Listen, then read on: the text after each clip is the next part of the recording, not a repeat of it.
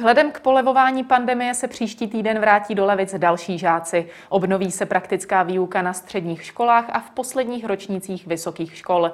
Zároveň se v některých krajích otevřou školky pro všechny děti.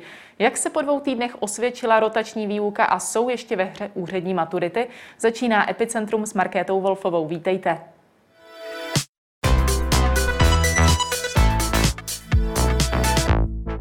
Ve studiu vítám ministra školství Roberta Plagu. Dobrý den. Dobrý den. Vrátí se podle vás ještě do konce tohoto školního roku všechny děti do školy? Já pevně doufám, že ano. Eh, právě ty věci, které při návratu se epidemiologii konzultujeme, jako je ta rotační výuka, tak to jsou právě nástroje, které maximálně snižují to epidemické riziko a zároveň umožňují, abychom třeba, byť rotačně, tam dostali i ty druhé stupně a třeba teďka od 620. tu praktickou výuku na středních školách nebo aspoň ty poslední stupně vysokých škol zatím. Hmm. Takže předpokládáte, že na té rotační výuce do konce školního roku zůstaneme, abychom vlastně dostali pokud možno všechny do školy? Já bych si, já bych si přál, aby to nebylo až do konce školního roku, protože samozřejmě jako minister školství si musím přát a také přeji, aby ta výuka eh, byla co nejvíc eh, podobná tomu, jak jsme ji znali před covidem, ale pokud ta podmínka pro to, aby skutečně mohlo maximální počet dětí chodit do škol, bude ta rotační výuka, tak v ní klidně se trvejme do konce školního roku, ať se skutečně mohou do těch škol dostat všechny děti. Hmm. Do konce školního roku zbývají už pouze dva celé měsíce. Od příštího týdne tedy dojde na obnovu praktické výuky na středních školách a v posledních ročnících vysokých škol. Do školek se děti budou vracet v krajích, které vykazují nízký nárůst nákazy koronavirem. Jak tedy odhadujete ten další vývoj eh, u těch dalších studentů a dětí? Já pevně doufám, že se eh, i v těch ostatních krajích ta incidence bude eh, významně snižovat pod tu hranici, jak uvádí epidemiologové, 100 případů na 100 000 obyvatel a 7 dnů. A e, podle mého názoru by samozřejmě, kromě těch školek, které se budou otevírat i v těch dalších regionech, tak měli e, bez zbytečného odkladu následovat ty druhé stupně základní škol, protože ty děti skutečně byly naposledy ve škole a to ještě v rotační výuce e, před Vánoci a takovou tu klasickou výuku zažili naposledy na začátku října. Hmm. Kdy tedy v týdnu budete tu incidenci vyhodnocovat a nakolik se s těmi školkami bude hýbat? V jakém kraji se půjde do školek, v jakém ne? Ministerstvo zdravotnictví právě proto, že teď ještě ta data jsou ovlivněna těmi velikonoci, tak si vymínilo, že tento týden to rozhodnutí bude dělat až ve čtvrtek, až bude mít středeční data. Samozřejmě, že my jako ministerstvo školství jsme nechtěli připustit páteční datum, protože ty školky se na to musí připravit, zazásobit, protože pokud má, má přijít třikrát tolik dětí, než je tam v tuto chvíli, tak samozřejmě to sebou nese organizační záležitosti, které ten ředitel a ten personál té školky musí zařídit. Já pevně doufám, že to vyhlašování v těch následujících týdnech bude třeba ve středu, když ministerstvo zdravotnictví bude mít ta data, aby skutečně tam byl nějaký předstih pro ty školky větší, než je to v tomto týdnu, kdy skutečně ještě dobíhají ta velikonoční data. Takže se nemusíme bát toho, že by se to v průběhu týdne vysloveně změnilo v tomto kraji za dva dny se jde do školky. Když se podíváte, jak ministerstvo školství konzistentně už to rozvolnění na jaře roku 2020 dodržovalo termíny, které vyhlásilo, nespěchalo, nikam nepředbíhalo v té frontě a připravovalo ty školy na to, aby to bylo plynulé, aby měli dostatek času se na to připravit. Drželi jsme se toho i u těch rozvolňujících aktivit třeba na podzim nebo u toho návratu do škol a samozřejmě chceme, aby to bylo známo rodičům, dětem, učitelům a ředitelům s dostatečným předstihem. To znamená, předpokládám, že vždycky To ten rezultát eh, ministerstva zdravotnictví přijde v tom týdnu, ale ty školky se otevřou od dalšího pondělí. Hmm. To rozhodnutí také může být ale negativní, tedy že se situace zhoršila.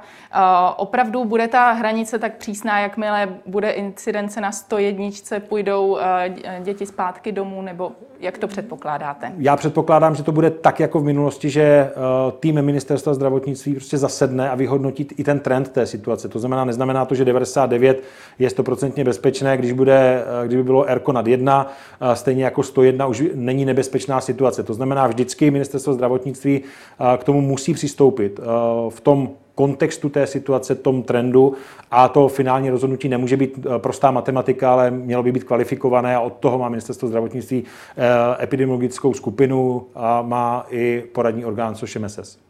Minulý týden se vraceli do Levic v rotačním režimu žáci prvního stupně základních škol. Dostali jste se už k nějakému bližšímu vyhodnocování dopadu na ten vliv vývoje koronaviru?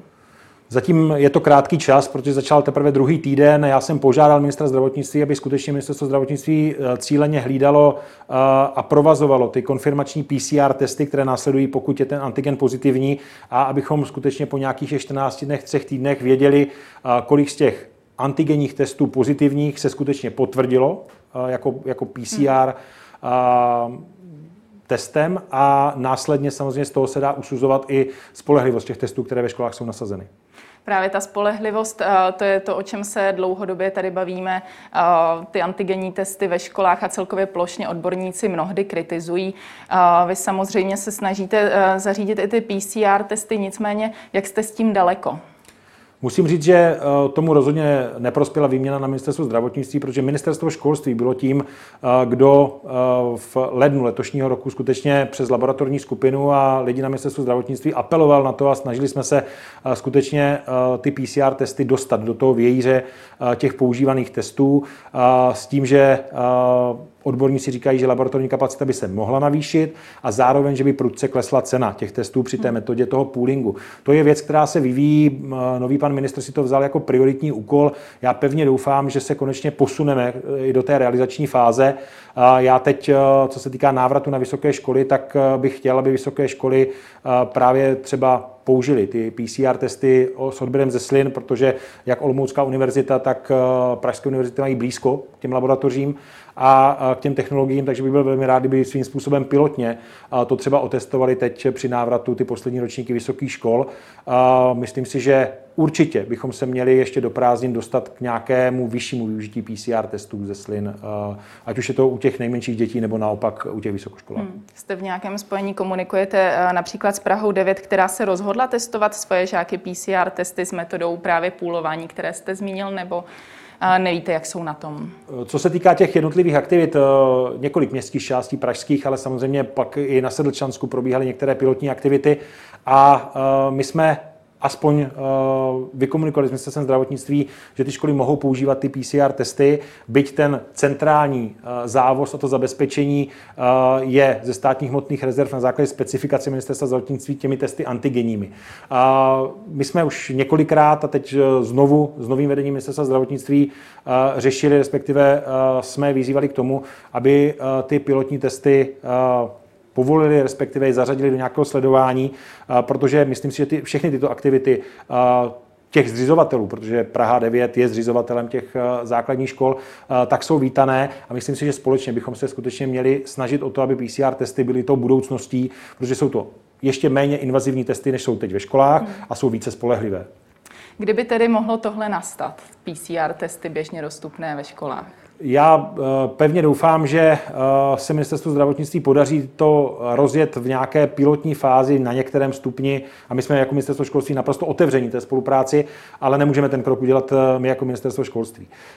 Tak já doufám, že ještě do konce školního roku by nějaká větší pilotní aktivita mohla proběhnout a samozřejmě pokud testování nás má provázet i do budoucna jako ten faktor, který má snižovat to epidemické riziko, tak od 1.9. bych já doufal v plošnější nasazení PCR testů ve školách. Hmm, I vzhledem právě eh, k těm eh, testům PCR ve školách, které tedy počítáte, že by snad toho eh, prvního devátý mohly být a i vzhledem k očkování a dalším okolnostem, věříte tedy, že by následující školní rok mohl být jakž takž v normálu?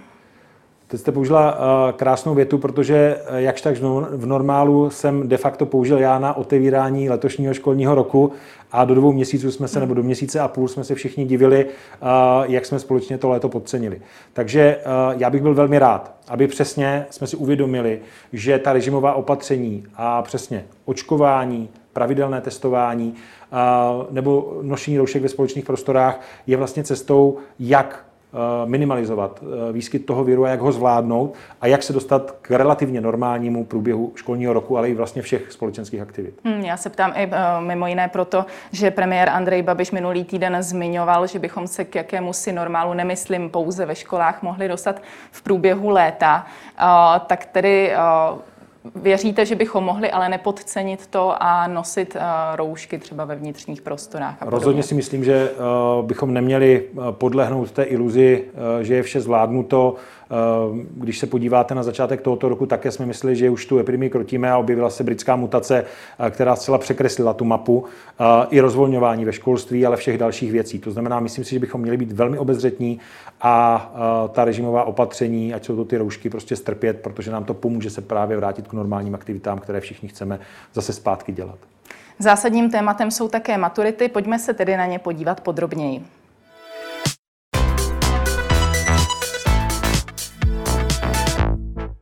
Pane ministře, vy dlouhodobě prosazujete, že by se měly závěrečné zkoušky konat, byť v nějaké lehčí formě. Tady panuje neschoda s premiérem, který je pro maturity úřední. Teď chce nyní vrátit do hry mimo jiné i exministrině Kateřina Valachová. Stojíte si nadále za tím, že to není cesta? Stojím si za tím, že to uh, není cesta. Ta aktivita paní poslankyně Valachové Eh, je eh, ryze populistická, protože v tuto chvíli maturity praktické zkoušky už se rozběhly a eh, řešit legislativně, když není stav legislativní nouze tento zákon, tak je vlastně falešná naděje, která si zahrává s psychikou těch studentů. To je potřeba říct takto natvrdo. Co se týká té geneze, toho, co se vlastně již ulevilo, protože já uznávám, že ta situace pro studenty je velmi těžká. Je těžká pro každého z nás, ale chápu, že ve vztahu k té maturitě a závěrečným zkouškám ten stres je velký a ten výpadek té školní výuky také. Je potřeba se ale podívat na to, že jsme startovali a cizí jazyk a čeština měla mít slohovou práci, tedy písemnou práci, ústní část a didaktický test. Dnes z toho zůstaly pouze didaktické testy, a u těch, kteří vypomáhali ve zdravotnických a sociálních službách, tak dokonce i ty didaktické testy mohou být nahrazeny tou úřední, úředním uznáním, to znamená průměrem ze známek. V té školní části jsme dali ředitelům maximální prostor, aby mohli posunout termíny a samozřejmě, a to je ta druhá věc, aby mohli upravit obsah eh, té školní části. A eh, mám za to, že pokud ten student má výjít a má něco umět, ať už na trhu práce nebo ve svém dalším studiu, tak eh, ten didaktický test je povinné státní minimum a jak říkám, ze šesti částí jsou na, jednom, na jednou jenom dvě. A v té profilové, v té školní části jde přece o tu odbornost. A tu by ten student měl mít za všech okolností. Právě proto jsme umožnili těm školám, aby tu praktickou výuku realizovali až do 27. srpna, to znamená v těch oborech, kde ten výpadek skutečně toho, že nemohou být v laboratořích, nemohou být jako u těch strojů, je velký, tak tam je často nahradit. Častokrát teďka slycháme, že někde už ta praktická zkouška začala, ale většinou se to týká těch oborů, kde ta distanční výuka, která je od září povinná, byla možná a proto školy přistoupily k tomu, že již nyní zahájili vlastně tu praktickou eh, zkoušku eh, v rámci těch maturit. Nicméně věříte, že by neměl být eh, pro běžného studenta problém takto nastavenou maturitu v této době zvládnout? Myslím si, že by neměl být problém ji zvládnout a co se týká těch didaktických testů, tak vemte si, že na didaktické testy se dá chystat právě distančním způsobem. Kromě toho, že se ty testy dají stáhnout a procvičovat ze stránek CERMATu, tak eh, jsme rozjeli s Českou školní inspekcí aplikaci, kde na mobilu, přímo na mobilu si studenti mohou ty testy vyplňovat, dostanou zpětnou vazbu, jak byli úspěšní, kde dělali chyby. V tuto chvíli je tam téměř 90 tisíc stažených a vyplněných testů. To znamená, kdo chce, tak se doma na ten didaktický test nachystat může. A co se týká té odborné části, tak bez té odbornosti přece nejste tím maturantem, nejste tím člověkem, který by uh, mohl osvědčit, že tu znalost té, té praktické části má. To znamená, uh, měl by ten člověk následně problém na trhu práce. Hmm, nicméně ten velice častý argument, jak už některých studentů, tak třeba i paní Valachové, je právě ta nejistota, jaké se dlouhodobě uh, ocitali. Je to tedy za vás trošku lichý argument? No, tu nejistotu právě vyvolává v tuto chvíli paní poslankyně Valachová tou iluzí eh, těm maturantům, že ještě legislativně je možné něco, něco upravit. Já myslím, že ty úlevy, jak jsem je představil, jsou naprosto komplexní eh, s tím, že kdo z těch maturantů chce, eh, tak samozřejmě ty didaktické testy může dělat doma a kdo jiný než ředitel školy je ten, kdo ví, jestli je potřeba, aby se žáci ještě vrátili zpátky do těch laboratoří eh, nebo k těm strojům, anebo když upravil ten obsah, tak jim třeba už v té chvíli zadal nějakou, eh, nějaký, nějaký projekt a v té chvíli už se nemusí úplně vracet eh, k té praktické výuce a nemusí být odkládána i ta praktická zkouška. Hmm, vy jste se na svém stanovisku uh, shodoval s většinou odborníků a ředitelů škol. Uh, přece, přeci jenom, jak jsem říkala, někteří studenti uh, byli proti, uvítali by úřední maturitu. Byl za vás chvíli okamžik, kdy jste o těch úředních maturitách uvažoval? Když se podíváte, tak samozřejmě čistě politicky, a když se podíváte konkrétně na to Slovensko, tak tam minister školství k tomu přistoupil, ale bylo to dáno tím, že za dva dny končil ve funkci a nebylo jasné, jestli se ta vláda ještě dostane zpátky, jestli vůbec nějaké další rozhodnutí eh, může udělat. Jinak celou dobu, jak jsme s nimi byli v komunikaci, tak uvažovali o těch úpravách maturit a věřím tomu, že kdyby tam neměli politickou krizi, eh, tak eh, ta úřední maturita nenastala. U nás jsme jako ministerstvo školství, jak se vyvíjela ta epidemie, přicházeli vlastně s úpravami. Napřed byl zrušený sloh, Důležitá věc ještě k didaktickým testům, prodloužili jsme dobu na jejich, na jejich konání, což samozřejmě zase uh, snižuje tu míru stresu u skládání té zkoušky. To znamená, těch úlev skutečně již pět minut mluvíme vlastně o úlevách, ale ne o odpuštění té zkoušky jako takové. A já pevně věřím, že v budoucnu eh, ti maturanti vlastně docení, že tu maturitu dělali byť v té okleštěné podobě, ale že to státní minimum a tu odbornost si mohli získat a mohli si obhájit na těch školách. Hmm.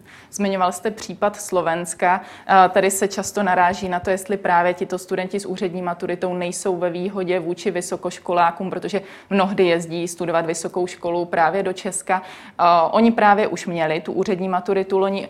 Potvrdil se nějak tento trend této výhody slovenských studentů? Je to, ne? Je to častý argument eh, v diskuzích na sociálních sítích a paradoxem je, že minulý rok, kdy Slováci měli úřední maturitu, tak se jich na naše vysoké školy dostalo, respektive nastoupilo eh, menší množství než v těch letech předchozích.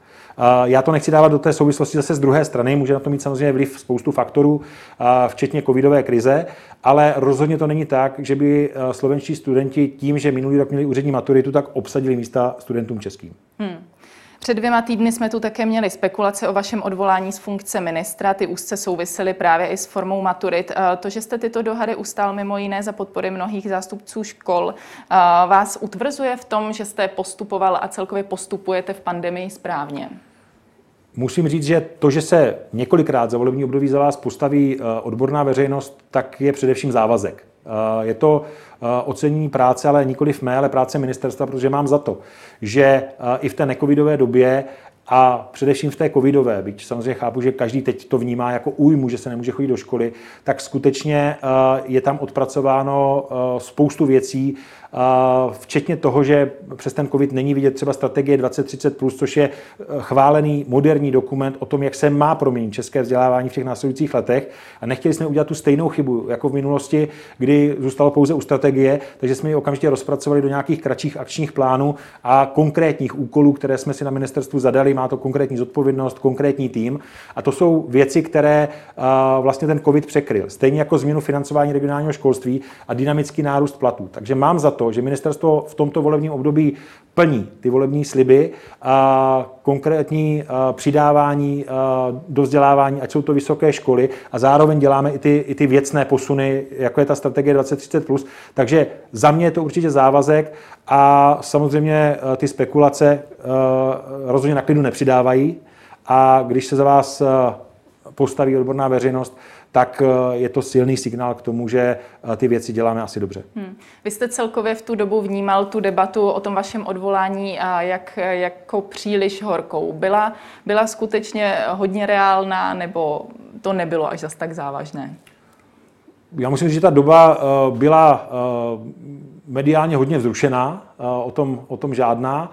A my jsme v té pracovní rovině intenzivně řešili právě ty návratové scénáře a všechny věci s tím související.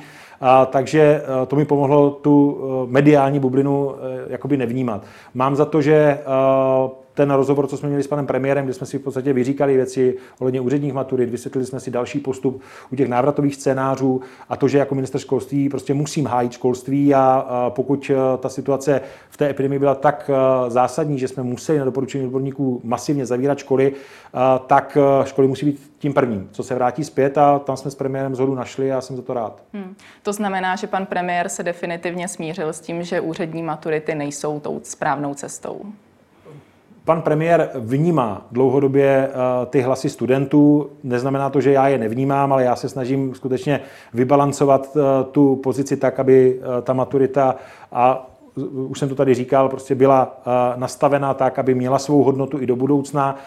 Samozřejmě vnímám, že pan premiér do toho promítá ten rozměr těch mailů studentů a těch osobních příběhů, takže chápu, že za to bojuje a já jako odborný ministr se snažím skutečně nalézt to správné řešení. Takže já doufám, že ty úlevy, které jsem představil, včetně toho, že tedy i se týkají eh, studentů dálkového studia, zdravotních a sociálních oborů, co byli vlastně v nemocnicích nebo eh, domovech sociální péče, tak i ti získávají tu úlevu didaktických testů a já si myslím, že eh, je to takto nastaveno v pořádku. Hmm.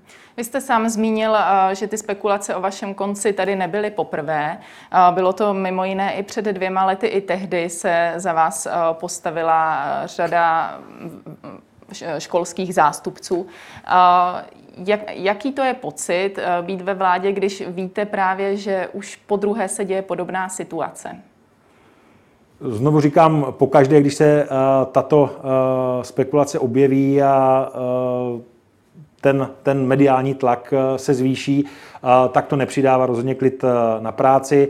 Znovu opakuji, fakt si myslím, že jsme odpracovali a odpracováváme na ministerstvu školství to, co jsme slíbili a je pravdou, že školství a fotbalu v České republice rozumí každý, tak je v celku logické, že na ty zásadní témata v tom školství jsou různé názory a pak to samozřejmě vyvolává i tyhle mediální vlny. Přesto se nedá nezmínit, že jsme zemí, která v Evropě měla nejdéle zavřené školy. Považujete to za nějakou chybu, za něco, co jste nezvládl? Já si myslím, že eh, když se podíváte na vývoj epidemie, tak, eh, a řekli jsme to na začátku, eh, tak jsme podlehli uspokojení v létě minulého roku. Ale to není chybou ministra školství. Co se týká těch následných kroků, kdy skutečně není to, a je smutné, že třeba po 13 měsících to některým poslancům musím opakovat, není to minister školství, kdo v epidemii zavírá školy a kdo je otevírá. To znamená, že eh, my se máme maximálně snažit, a já se snažím společně eh, s mými kolegy eh, nastavit ty návratové scénáře. Jsme opravdu v denodenním kontaktu s těmi epidemiology, ale to konečné rozhodnutí nemůže udělat minister školství, nedělá to v žádné evropské zemi. A bohužel ta situace v České republice vyeskalovala na podzim a i potom v návaznosti na tu britskou mutaci do takových výšin, že jsme bohužel museli ty školy držet zavřené. Samozřejmě bych byl rád, kdybych měl třeba větší oporu na vládě, co se týká uh, těch školských témat, protože uh, je vlastně trošku smutné, že některé kolegy z vlády musím přesvědčovat o tom, že zavřené školy, byť nejsou tam ty náklady vidět na první pohled, tak dlouhodobě přináší ztráty, které jsou téměř srovnatelné s lockdownem. Hmm. A kdybyste měl tedy tu možnost ty školy zavírat, otevírat, bylo by to na ministrovi školství. Dělal byste to tedy jinak? Kdybych měl možnost ovlivňovat tu epidemii, tak uh, skutečně uh, bych, uh, a mohl se vrátit v čase, tak si myslím, že jsme měli minulé léto nosit roušky ve společných prostorách a měli jsme ty aktivity v průběhu září významně stlumit. Protože to, kam to naběhlo v tom měsíci říjnu, a to jedno z nejtěžších rozhodnutí, kdy jsme vlastně museli zavřít první stupeň základních škol a Následně ta britská mutace, která, na kterou se také zřejmě dalo reagovat z pohledu ministerstva zdravotnictví dříve, protože některé ty studie říkaly, že ta britská mutace do České republiky e, míří a že bude mít tento dynamický růst, tak tam vnímám, že se dali udělat věci jinak, ale nejsou to věci, které by mohlo udělat ministerstvo školství. Ale samozřejmě po bitvě je každý generál. Kdybych to byl býval věděl, a myslím si, že každý z ministrů zdravotnictví, který tam byl, tak by ty kroky udělal o několik týdnů dříve nebo je udělal razantnější. A v té chvíli by samozřejmě školy mohly být mnohem větším provozu. Hmm. Často se také mluví uh, po tomto roce o demotivovaných studentech, o uh, špatné socializaci těch mladších dětí a podobně. Uh, jak tohle dohnat? Jednoznačně uh, už minulé jaro, uh, kdy se vraceli 25.5. první stupně, a následně jsme vedli debatu i s asociací ředitelů základní školy, jestli má smysl tam vracet ty druhé stupně v červnu. A oni pak sami uznali, že podcenili ten socializační aspekt. Tak eh, jak ta psychická zátěž, ale i rodičů, ale všech dětí, žáků, studentů je velká. Eh, samozřejmě, že se nám otevírají nůžky eh, toho, té nerovnosti ve vzdělávání. A my na to reagujeme v tuto chvíli masivnějším nasazením letních doučovacích kempů, kde jsme alokovali v tuto chvíli 100 milionů korun na letní doučovací kempy, ale to mají být sportovní aktivity, neformální vzdělávání. Není potřeba to představovat jako letní školu, že by byly děti zavřené ve třídě, ale je to právě o té socializaci, právě o získání zase zpátky těch návyků, ale i o uh, pohybu.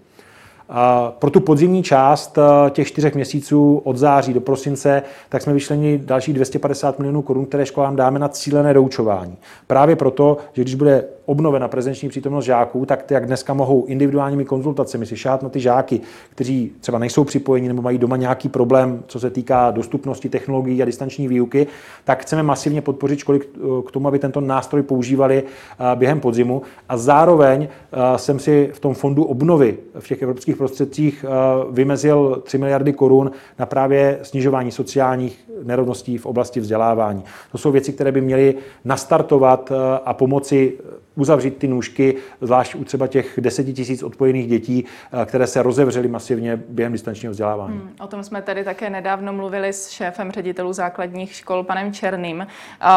Bavili jsme se také o případné možnosti, nebo co by to znamenalo opakovat celý školní rok pro všechny plošně. On sám říkal, že to za něho není řešení. Nicméně se pozastavil nad myšlenkou, že by byla možnost dobrovolně ročník opakovat, i když Eh, dítě, student nepropadne. Jak se díváte na tohle? Třeba v případě středních škol, eh, tak už jsme školám adresovali doporučení, kde samozřejmě nemůže se o tom rozhodnout sám ten žák, ale eh, to dobrovolné opakování ročníku, třeba u těch učňovských oborů, kde neměl ten student tu praxi a necítí se a chtěl by to zopakovat, tak jsme umožnili, kde po dohodě s ředitelem by se jakoby mohl vrátit. Samozřejmě, že ta standardní společenská otázka byla o tom, tak ať všichni opakují ročník, ale to se ukazuje i zdat, že se rozevírají ty nůžky, to znamená, některé děti tu distanční výuku zvládají bez problému, tam nedává smysl, proč by plošně měli opakovat ten ročník. A je část dětí, kde samozřejmě ten problém toho odpojení a té distanční výuky narůstá. Tam jsem právě řekl, že budeme mít cílené intervence a to pomím ten fakt, že kdybychom tedy všechny vrátili o ročník zpátky a posunuli děti z mateřských škol, tak se nám najednou objeví v prvních třídách dvojnásobek žáků, budeme tam mít 220 tisíc dětí a neměli bychom na ně ani prostory, ani učitele. Hmm. Celkově je tedy pro vaše eh, rozhodování zásadní komunikace s ministerstvem zdravotnictví a také s poradním orgánem MESES. Jak byste celkově tu vaši komunikaci zhodnotil?